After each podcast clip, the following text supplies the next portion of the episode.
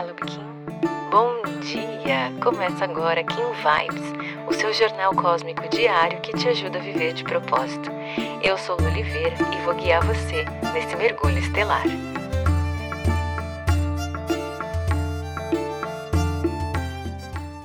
Doze de fevereiro, Kim 10, Cachorro Planetário. Hoje a gente olha para a onda e entende qual é o produto, né? Qual é a produção, a manifestação que essa onda vem entregar para nós. Por que desse processo? Então, lembrando, a gente está na onda do dragão, uma onda que convida você a se acolher, a se nutrir, é uma onda do autogestar, né? De ser o seu colo interno, para permitir que um novo ser possa nascer, para trazer esse poder do nascimento. E o cachorro diz que esse movimento de recolhimento, de olhar para dentro, de de repente lidar com as tuas feridas, de olhar para os teus sentimentos, para aquilo que é perfeito e para aquilo que não é, e abraçar tudo isso e entender quais são os pontos que precisam ser aperfeiçoados, como esse Kim de hoje nos convida a fazer, é com a intenção de amar, amar a si mesmo, produzir por você um amor tão incondicional que te permita ser leal a quem se é. E é interessante a gente olhar para esse movimento no estar sozinho, no se pertencer, né? Porque toda vez que a gente recebe esse convite para estar tá mais introspectiva, para se recolher um pouquinho mais, você precisa lidar com tudo que tem ali dentro de você né? Muitas pessoas têm dificuldade de estar a sós consigo mesmo por esse medo de repente do que vai encontrar quando olhar para dentro. E aí essa pessoa não consegue muitas vezes acolher a tudo que tem dentro dela, né? É fácil a gente lidar com as nossas emoções positivas nos dias em que a gente está bem, né? É fácil se olhar no espelho e se sentir bonita e se sentir bem. Mas e nos dias que você não está bem? Será que você consegue se acolher? Será que você consegue se nutrir?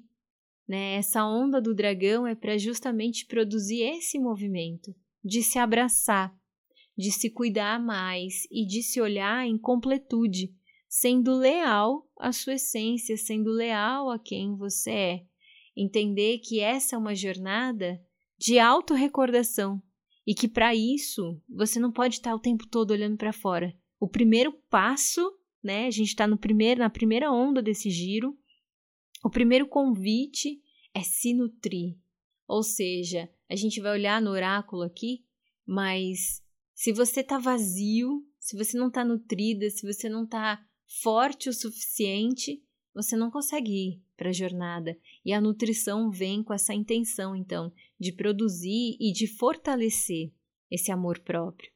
Na energia guia, a gente tem o espelho, que traz para nós, então, o foco e o direcionamento, né? esse aperfeiçoamento com a intenção de aperfeiçoar as nossas reflexões, a visão que a gente tem sobre nós mesmos e produzir a ordem, ou seja, trazer de forma ordenada os nossos sentimentos, os nossos pensamentos, as nossas emoções, os nossos desejos.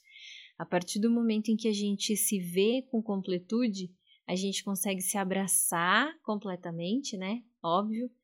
A gente consegue se abraçar, se acolher e colocar cada pecinha do nosso quebra-cabeça no lugar.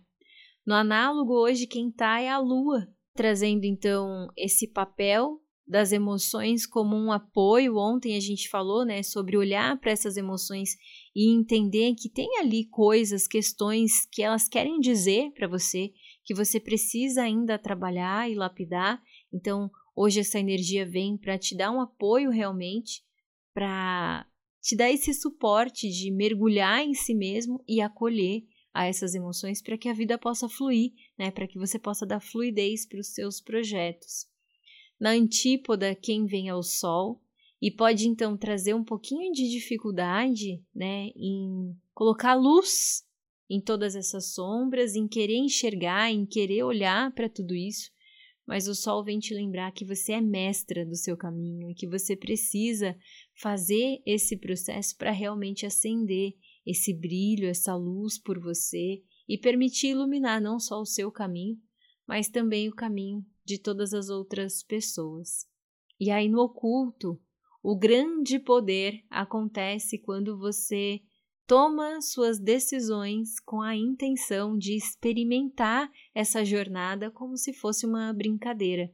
Você consegue produzir tanto amor, tanto acolhimento por si mesmo, que é como se você criasse uma bolha ao seu redor, né, recheada ali de amor próprio, de autocuidado, de autonutrição, e isso te dá força para ir para a vida com aquele olhar de quem está experimentando, com aquele olhar infantil mesmo, daquela criança que faz testes, né?